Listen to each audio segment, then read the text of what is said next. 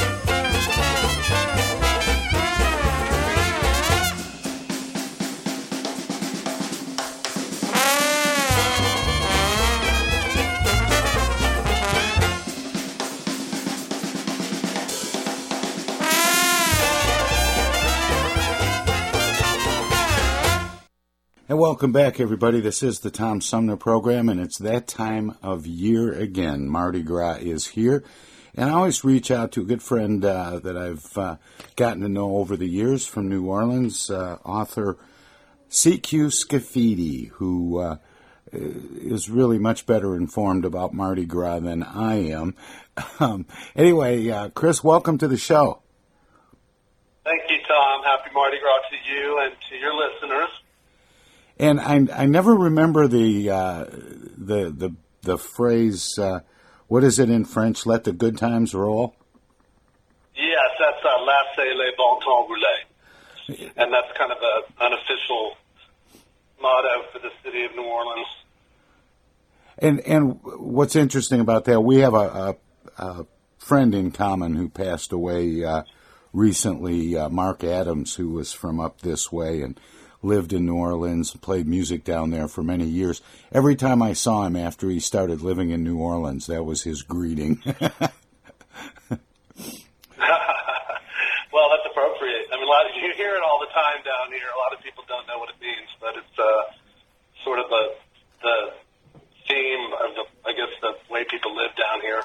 Now, what's interesting about Mardi Gras, and you and I have talked about Mardi Gras, you've been on the show several times, first to talk about your book, Time Couriers, and then we've talked about a number of things, the World Trade Center, which was founded in New Orleans. We've talked about Mardi Gras several times, because very often you participate in one of the crews, and I don't think a lot of people even realize how many different organizations are involved in pulling off what we see, 30 seconds of on the evening news when Fat Tuesday rolls around. Yes, there are dozens of organizations that make it all happen across the region and certainly in the city, but they're all sort of private clubs that go by the term crew, and that's spelled with a K, so it's K-R-E-W-E. And each crew is sort of a social club, I guess, and they come together as a group and put together the actual festivities in terms of the balls that they have, very fancy, black tie events that are attended by, elite politicians and celebrities, and they always have, excellent music and food and so forth, and they're held around the city. But They also put on the parades that you see on television, and it's their membership donations and so forth that pay for all of the costs that go toward putting on the spectacles. And then, of course, as Mardi Gras starts on the 6th of January on the Epiphany, which is King's Day, I believe, in the Catholic calendar. And it rolls, all the way up until the day before Ash Wednesday, which is the beginning of the Easter Lent season. So that's a movable feast, as they call it. So you never know. It's going to fall on a different day every year. But the groups that put these organizations that put these parades together, as the day gets closer to Mardi Gras Day, as the day draws nearer, the organizations become more, larger, and the parades, the spectacles get bigger and bigger, and until Mardi Gras Day, which is tomorrow, the 13th, Ash Wednesday being on the 14th, which is also Valentine's Day this year. And the more prestigious crews of the city roll the parades on, Mardi Gras Day. So it becomes sort of there's a social aspect to it. So the wealthier, more affluent families, their organizations are at the very end. And some of them are so secret that you don't know who is who in terms of the royalty and the court that is on in the ball and the parade and so forth. They keep it secret. And that's one of the reasons for the masks. Yes. It's a throwback to that, exactly. At one point, the entire thing was secret, and it was outlawed by the city for a while because of the crimes that we get committed while people were in masks. And then, of course, there was a big uproar. I can't remember when that. I don't have an exact date for you on that, but it was sometime in I'm going to say in the 1700s, they had a law against it, masking, and then they, of course, had to bow to public pressure and. It was brought back and allowed to turn into what it has today. I mean, it was celebrated in Europe before it came to New Orleans, and the first Mardi Gras was in New Orleans in 1699 when these French explorers came and landed here. And so it's been celebrated in the New World unofficially since 1699 in New Orleans. But the first true Mardi Gras celebration was held in Mobile, Alabama. So there was a big... it wasn't until, I think, the 1730s that Mardi Gras was celebrated openly in New Orleans. New Orleans officially established in 1718. And I was surprised as I was looking through, I was reading back through some of the history of this, and it hadn't occurred to me that New Orleans existed and was a big port city before there was even the United States. Oh, yes, and it's interesting.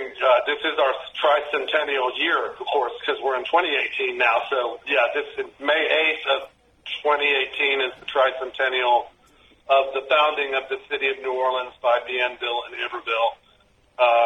So it's kind of a big Mardi Gras for that reason, because of all the commemoration of the tricentennial events. And it's also, there's a lot of political satire in Mardi Gras and the parades and so forth, so there's plenty of, stuff going on in the country for those parades to... Oh, sure. Themes. And so that's always fun. But, yes, in answer to your question, the city was...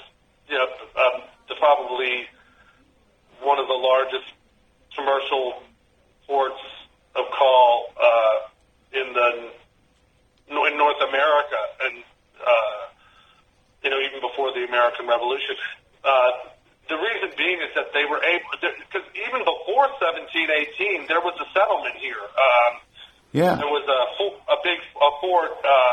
They call it Spanish Fort here now. Was a fort right by the opening to the entrance to the bayou St. John on the lake. And that essentially was what the Indians were able, the natives, I should say, showed the French fur traders and the French soldiers how to get to the city from the lake. is a back entrance into the city where you didn't have to come up the mouth of the Mississippi River. And that once they discovered that, that's when the city was founded where it is located, because of the confluence of the lake, the Bayou St. John, and the river all come together on the highest point, you know, north of the Gulf of Mexico. So the Indian, the natives, again, were living here because of its proximity to all of those access points and the wealth of wildlife and food sources here in this region. So, but yeah, it was already a settlement well before 1718. There were people living, and Europeans living here. It just wasn't founded as a city until 1718. More of my conversation with author C.Q. Scafidi from New Orleans right after this. Hello, darling. This is Elvira, Mistress of the Dark, with Tom Sumner. I'm Julie Lopez with Crime Stoppers. Have you ever wondered what to do if you have information about a crime or the whereabouts of a felony fugitive and you want the police to know but you need to remain anonymous? Well, here's what you can do. You can go to p3tips.com or download the mobile app. You can go to Crime Stoppers of Flint and Genesee County's Facebook page and click on the Leave an Anonymous Tip tab, or you can call 1-800-422-JAIL. All methods are anonymous, and if your help leads to a felony arrest, you may be eligible for a cash reward. Remember, your voice matters. The Centers for Disease Control and Prevention is working to help keep you and your community safe from the threat of novel or new coronavirus. If you have traveled to a country with a widespread outbreak of COVID-19, CDC recommends you stay home and check your health for 14 days after returning to the United States. Take your temperature with a thermometer 2 times a day. Watch for symptoms like fever, cough, and trouble breathing. And if you feel sick or have symptoms, call ahead before you go to a doctor's office or emergency room. Tell the doctor about your recent travel and your symptoms, and avoid contact with others. For more information, visit cdc.gov. Hey, this is Tom from the Tom Sumner Program. Catch me and a gaggle of great guests weekdays on Our Voices Radio, WFOVLP 92.1 FM. You never know who might drop by. Joe Biden from the Blue Lions. Dan Serling. Congressman Dan Kildee. Alexander Zonjic. Actor, comedian Jonah Pody. Woodrow Stanley. U.S. Senator Debbie Stabenow. State Senator Jim Annan. Comedian Brian McCree. The Unknown Comic. Mark Farner. And Tom, I want you to know Tom's my friend. You've always got great questions, and you know the material, and you care about it, and that's impressive. Nice to be with you, Tom. And I admire you for reading all of that. I haven't read the whole thing. I've got willing to admit that. Hey, Tom, this is my favorite interview always. You it's like having coffee at the kitchen table with you. Tune in Monday through Friday from 9 to 12 right here on 92.1 of a Kind, and check out our website at TomSumnerProgram.com.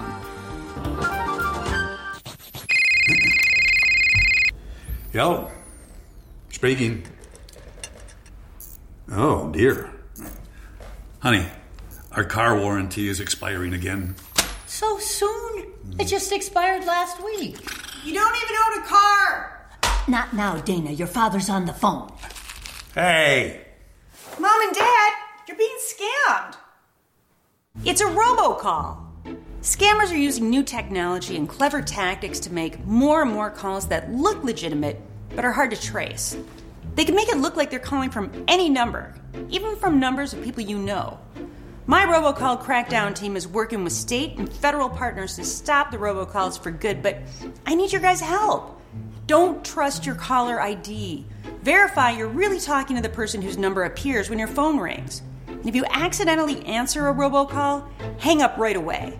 Engaging in conversation will only lead to more calls. Use a call blocking app on your cell phone that stops robocalls before they interrupt your day. And if you do get a robocall, file a complaint with my office online at mi.gov/robocalls. And Mom, Dad, please do not give your information out to these scammers over the phone. They're just trying to trick you. Well, at least they call. No, I get it, you're busy. But you know Janine's daughter is a doctor. She calls every week. A doctor. I'm Michigan Attorney General Dana Nessel.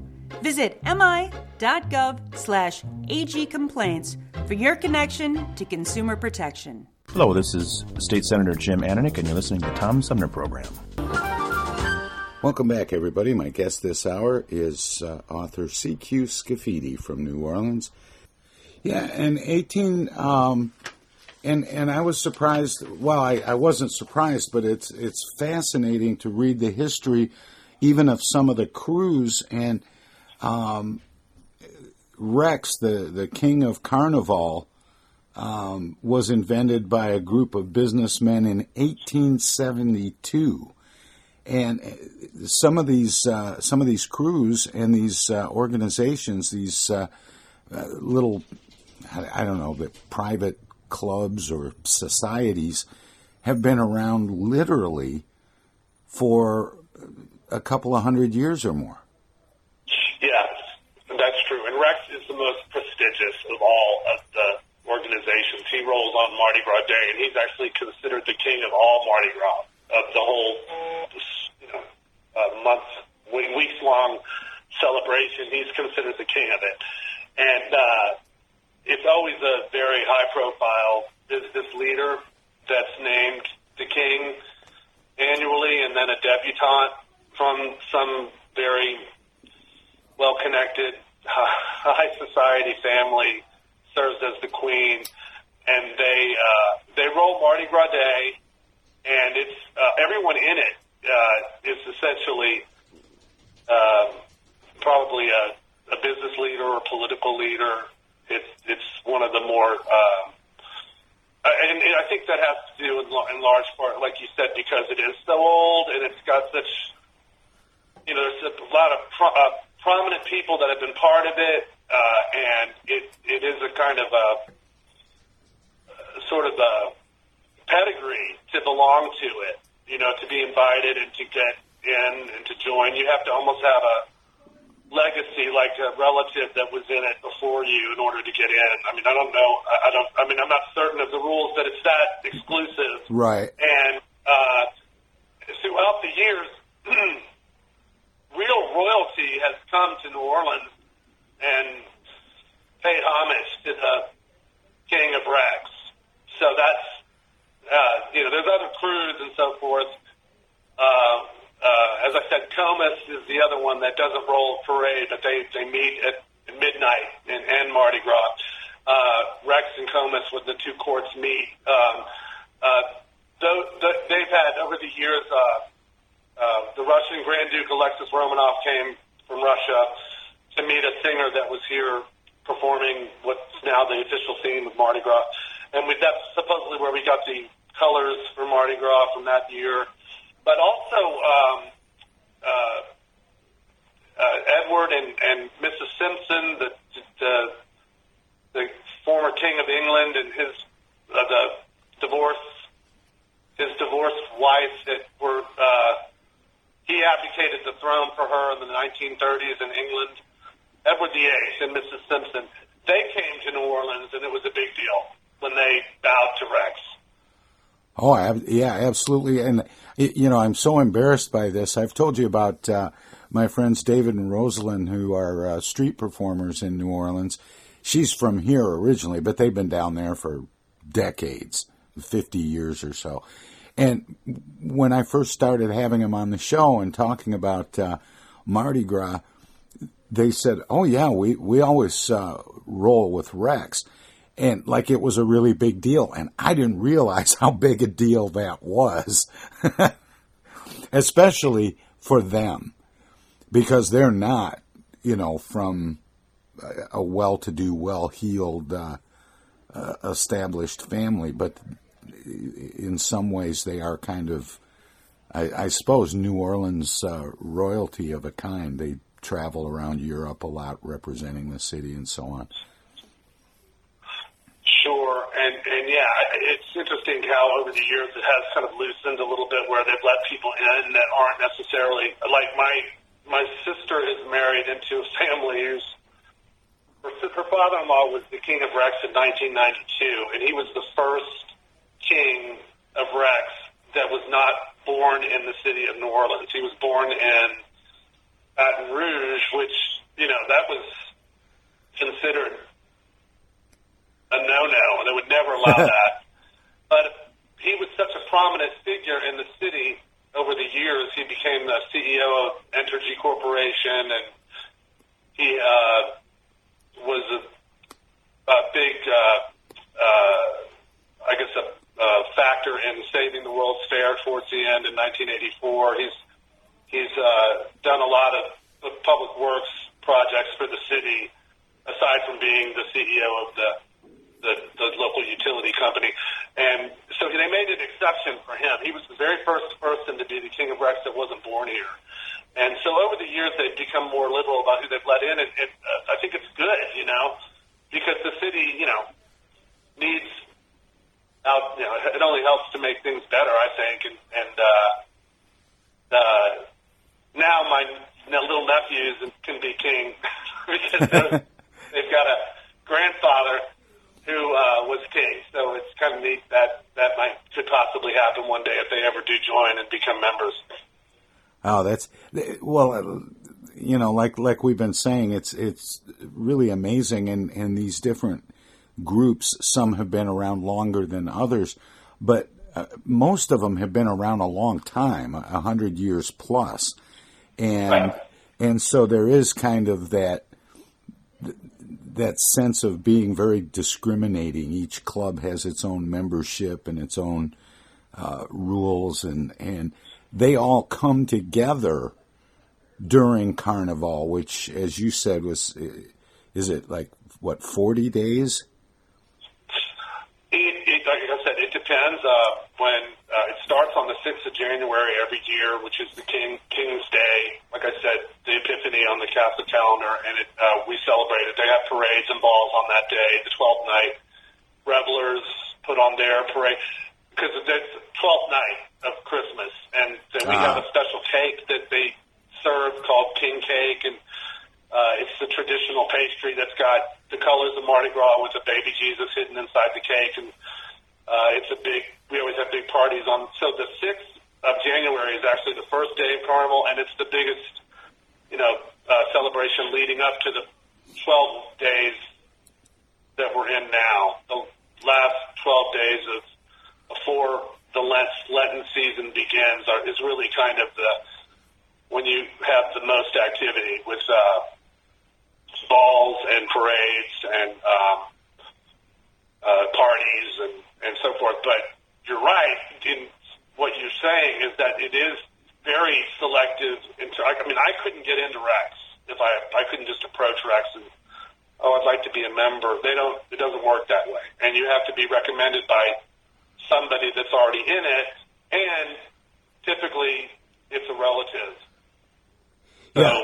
Apparently, Rex presided in over the first daytime parade in 1872, and according to my notes here, the following year, floats began to be constructed entirely in New Orleans instead of France, and it was.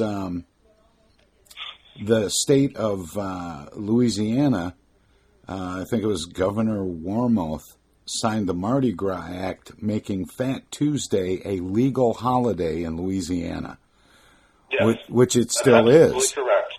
Yes. Since 1875, it's been a legal holiday, which is interesting, you know. And the first float that they ever, it was just it was a cow, like a bull, a bull's head. That they pulled to the street, the first one, and it's interesting because in today's Rex Parade, like tomorrow, the one, today, yeah, today's Rex Parade, the Boeuf Gras can still be seen in the parade, like they still roll with the cow, and for whatever reason, it's the fatted calf, and I guess it goes back to Lent. Because Lent starts on Ash Wednesday, and so Tuesday is your last day to sin as a Catholic. So they roll out the fatted calf for slaughter, essentially. That's why it's in the parade, and why it was the first float for Rex so many years ago. But interestingly, back before Mardi Gras was integrated in the 70s and 80s, it was integrated. Comus rolled after Rex in the evening of Mardi Gras night. You know, it was a last parade of Mardi Gras Day. And they stopped rolling in protest to the forced integration. But they still have their ball, and they meet the Court of Rex at the end of the day at midnight. And when they toast at midnight, Mardi Gras is officially over. But Comus was one of the oldest and most prestigious parades for years, and it stopped rolling in the 1980s over that issue of integration. Rex integrated, and they stayed. They were allowed to continue to roll. So it's funny how that's been a factor over the years in the Do you have any, Chris? Do you have any sense for how big an impact Mardi Gras is for tourism for New Orleans and Louisiana? It must be huge. It is. The city is completely. It's not just the city; it's the region. I mean, it's a regional celebration. So you know, everywhere from Mobile all the way over to the parishes of southwestern Louisiana all have Mardi Gras celebrations, and it's an economic engine for the state of Louisiana. And I'm going to guess it's in the hundreds of millions of dollars. I don't know how much annually. I'll have to do a little search on that. But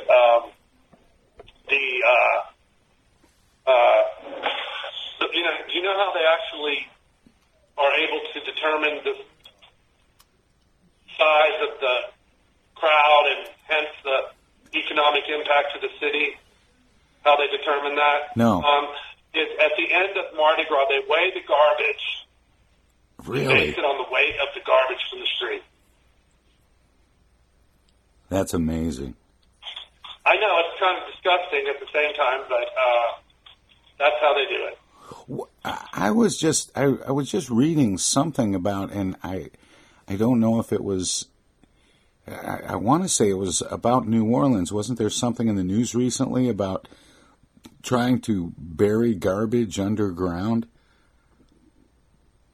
Somehow. Oh, that's interesting. I don't know. I do know that interesting came up this year that they've been. The big deal is that the storm sewers are clogged. You know, it's an antiquated system. The city's 300 years old, so they've been doing massive infrastructure. Work on the city, especially to the drainage and to the streets. Matter of fact, Bourbon Street right now is completely torn up in advance of this bicentennial celebration. They're rushing to try to get it finished because the drainage had to be completely redone down Bourbon Street. But they found, like, in the storm drains along the parade route, something like 98 million tons of bees or something ridiculously huge. Yeah, I saw that.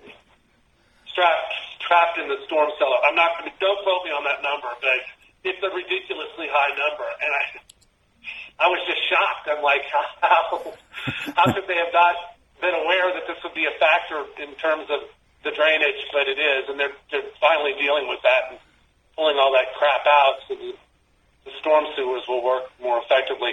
But I'm finding here, 2014 Mardi Gras season contributed $465 million to the New Orleans economy. Yeah. So right around half a billion dollars. And now this is I don't know if that's how accurate that number is, if it's within a certain range of accuracy or what, but that's still a pretty high number. This is sort of parenthetical, but in the early days, it was a lot of the floats were very ornate and made of paper mache. Yes. Are they still made of paper mache, or is there more fiberglass and other more durable materials? Because I would think weather would be a real factor. They use try to use, obviously, weatherproof materials as best they can. And they've changed the style of float design. There used to be just really one main company that did it. Blaine Kern artists were the company that were in charge of most of the crews. They certainly do Rex. You know, and you can see the style of, he's done work, Blaine Kern has done work for the Disney Corporation. He's a very prominent artist, and you can see his style, and you know which floats are Blaine Kern floats by the way the faces look, and you can just kind of tell that he really reinvented float design, and now they have these mammoth they're like the length of three tractor trailers that are covered in, you know, LED lighting. And, oh, man. And, you know, confetti cannons, and, you know, everything that you think of. I mean, it's like they are double, two-tiered, so there's two levels of people going by. And it's this massive thing going through the street. So now, you know, of course, they've taken everything is changes, but the more traditional parades, like the day parade that you're describing, with they do still have floats that are decorated with those materials, and if the weather's bad, they just don't roll. Yeah, I was going to say, how many Mardi Gras parades have you participated in over the years?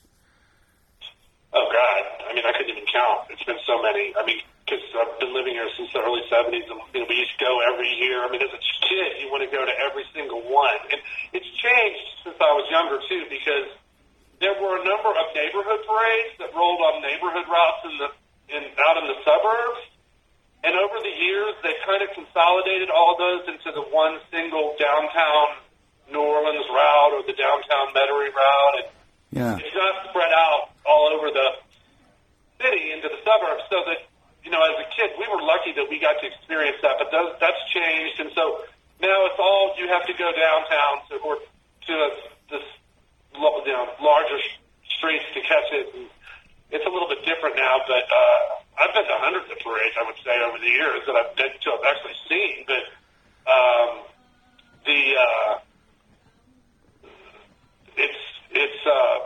I guess the weekend before, it's all day and night.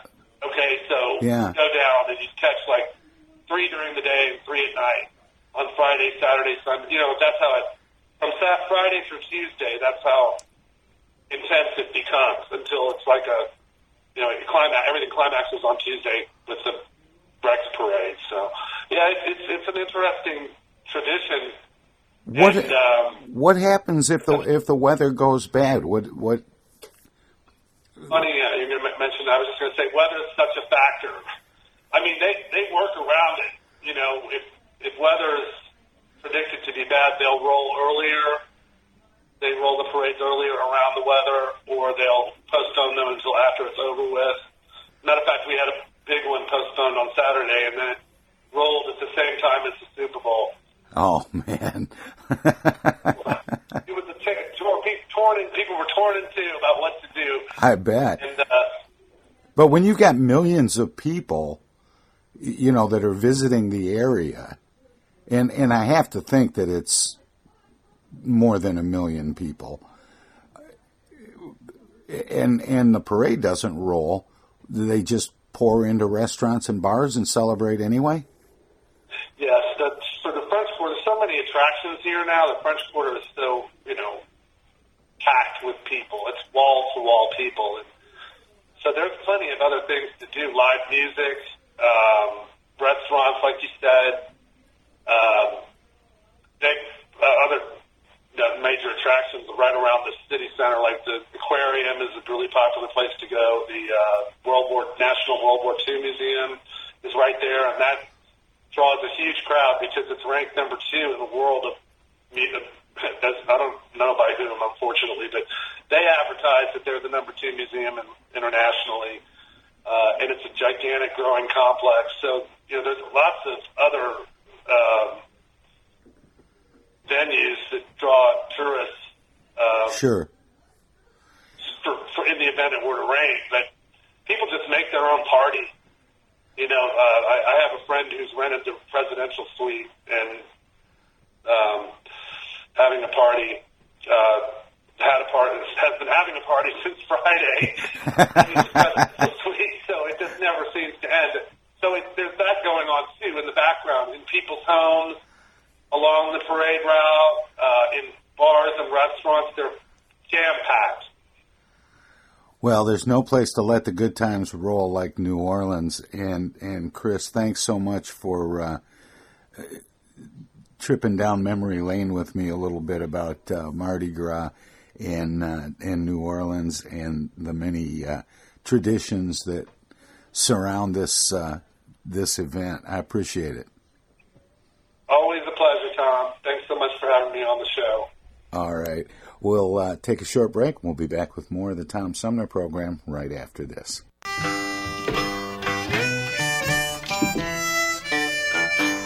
Going to New Orleans.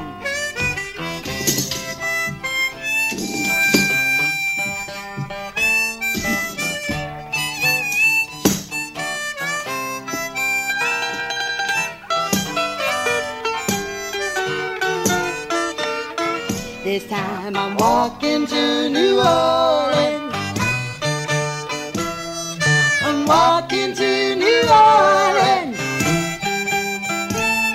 I need to wear shoes when I get to walking these shoes. Yes, I'm walking to New Orleans. Got my suitcase in my hand. Now ain't that a shame? Leaving here today, I'm going back home to stay. Yes, I'm walking to New Orleans. You used to be my honey, till you spent all my money. No need for you to cry, I'll see you by and by. Yes, I'm walking to New Orleans.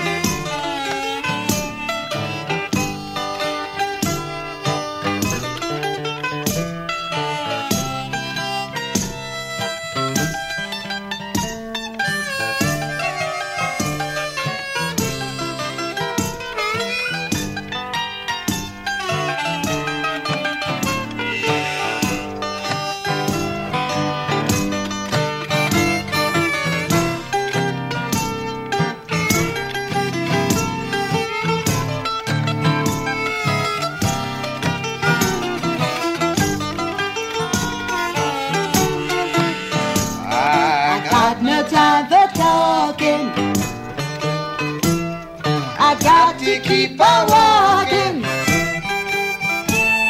New Orleans is my home, and that's the reason I'm gone. Yes, I'm walking to New Orleans. Walking to New Orleans. I'm walking to New Orleans.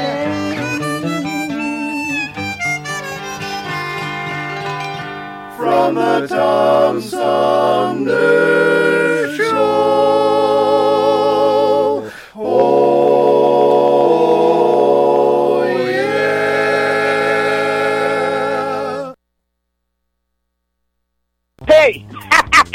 This is the Unknown Comic, and guess what? You're listening to the Tom Sumner Show right now, and now, and now too, and even now.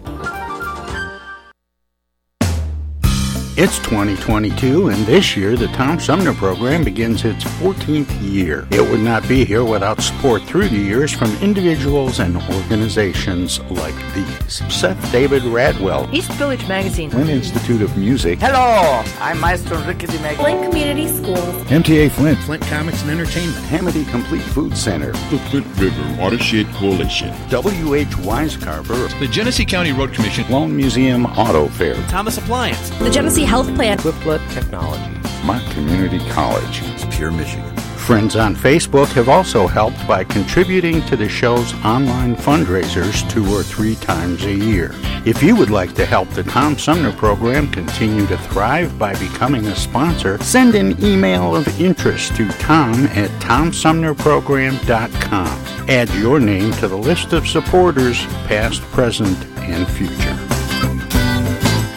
Right now, the COVID-19 vaccines are available to millions of Americans, and soon they will be available to everyone. This vaccine means hope. It will protect you and those you love from this dangerous and deadly disease. I want to go back to work, and I want to be able to move around. To visit with Michelle's mom, to hug her and see her on her birthday. You know what I'm really looking forward to is going to opening day in Texas Ranger Stadium with a full stadium. We've lost enough people, and we've suffered enough damage. In order to get rid of this pandemic, it's important for our fellow citizens to get vaccinated. I'm getting vaccinated because we want this pandemic to end as soon as possible. So we urge you to get vaccinated when it's available to you. So roll up your sleeve and do your part. This is our shot. Now it's up to you.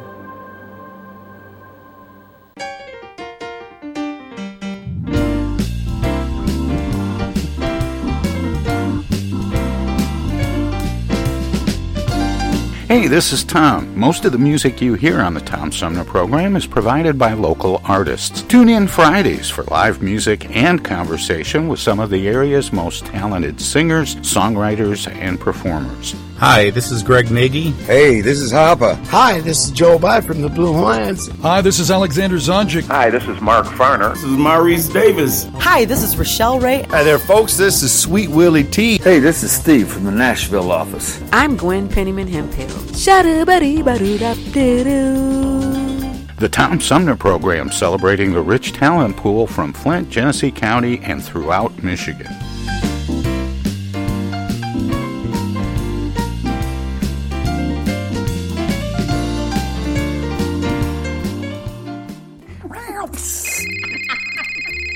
Hello?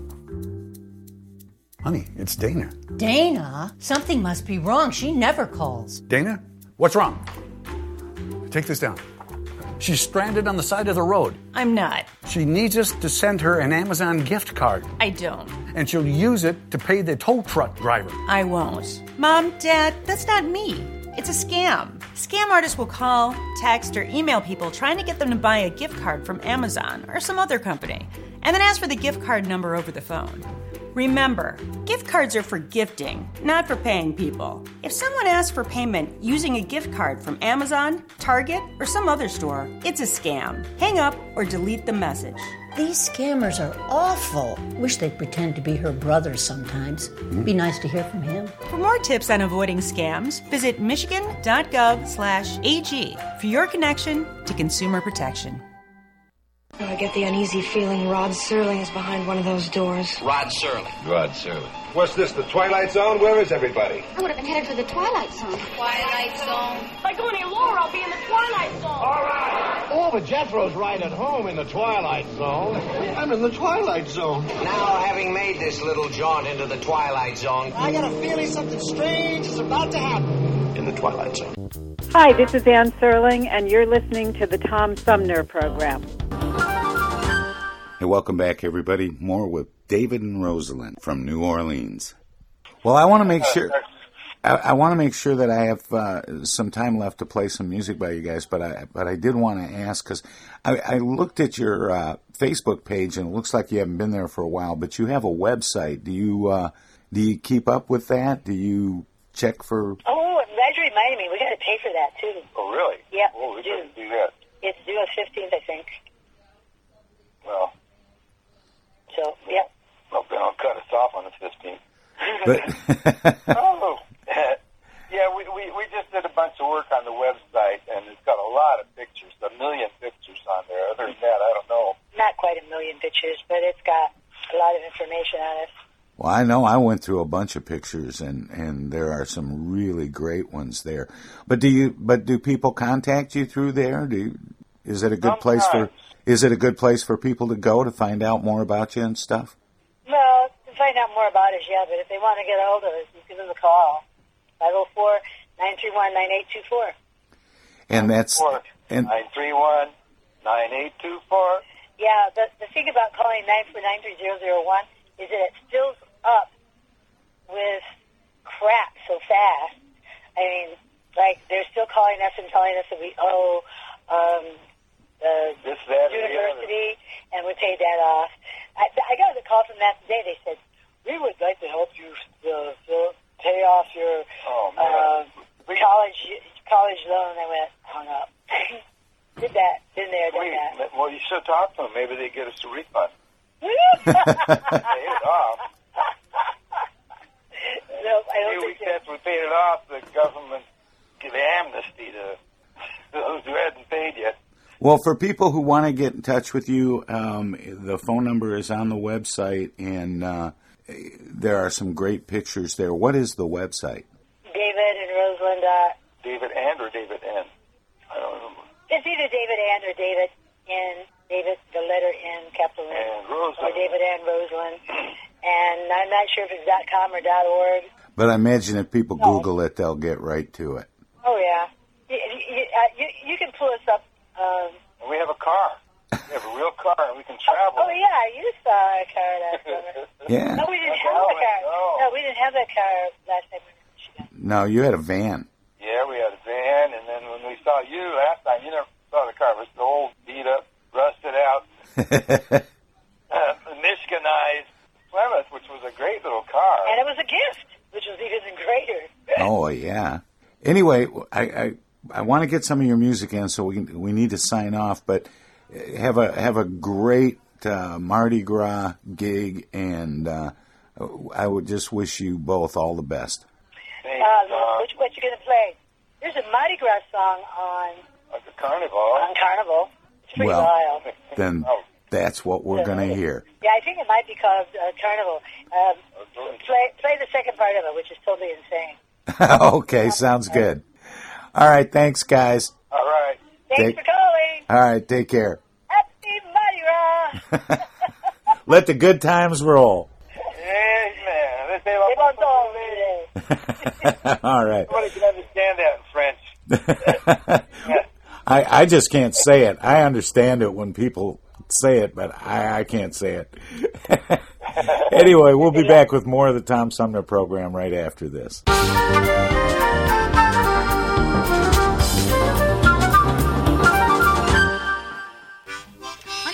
The mandolin, then we could really trade.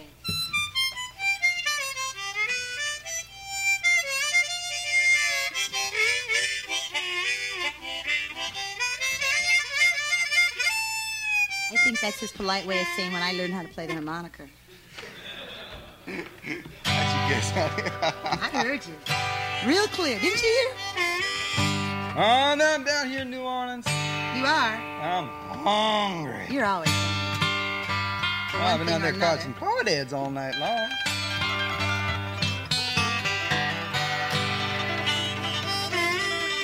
Well, you know, when I'm in New Orleans, I make it a point of getting one thing to eat immediately upon arrival. You know what it is? Jambalaya, filet gumbo. For tonight, I'm gonna see my belle amie. Goodbye, Joe, you gotta go,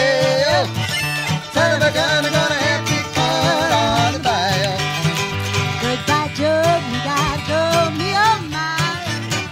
You gotta go, you're down the bayou. Swap my gun, buy you find what you need. Son of a gun, gonna have me for on the bayou. Jambalaya, coffee, spaghetti, gumbo. For tonight I'm gonna see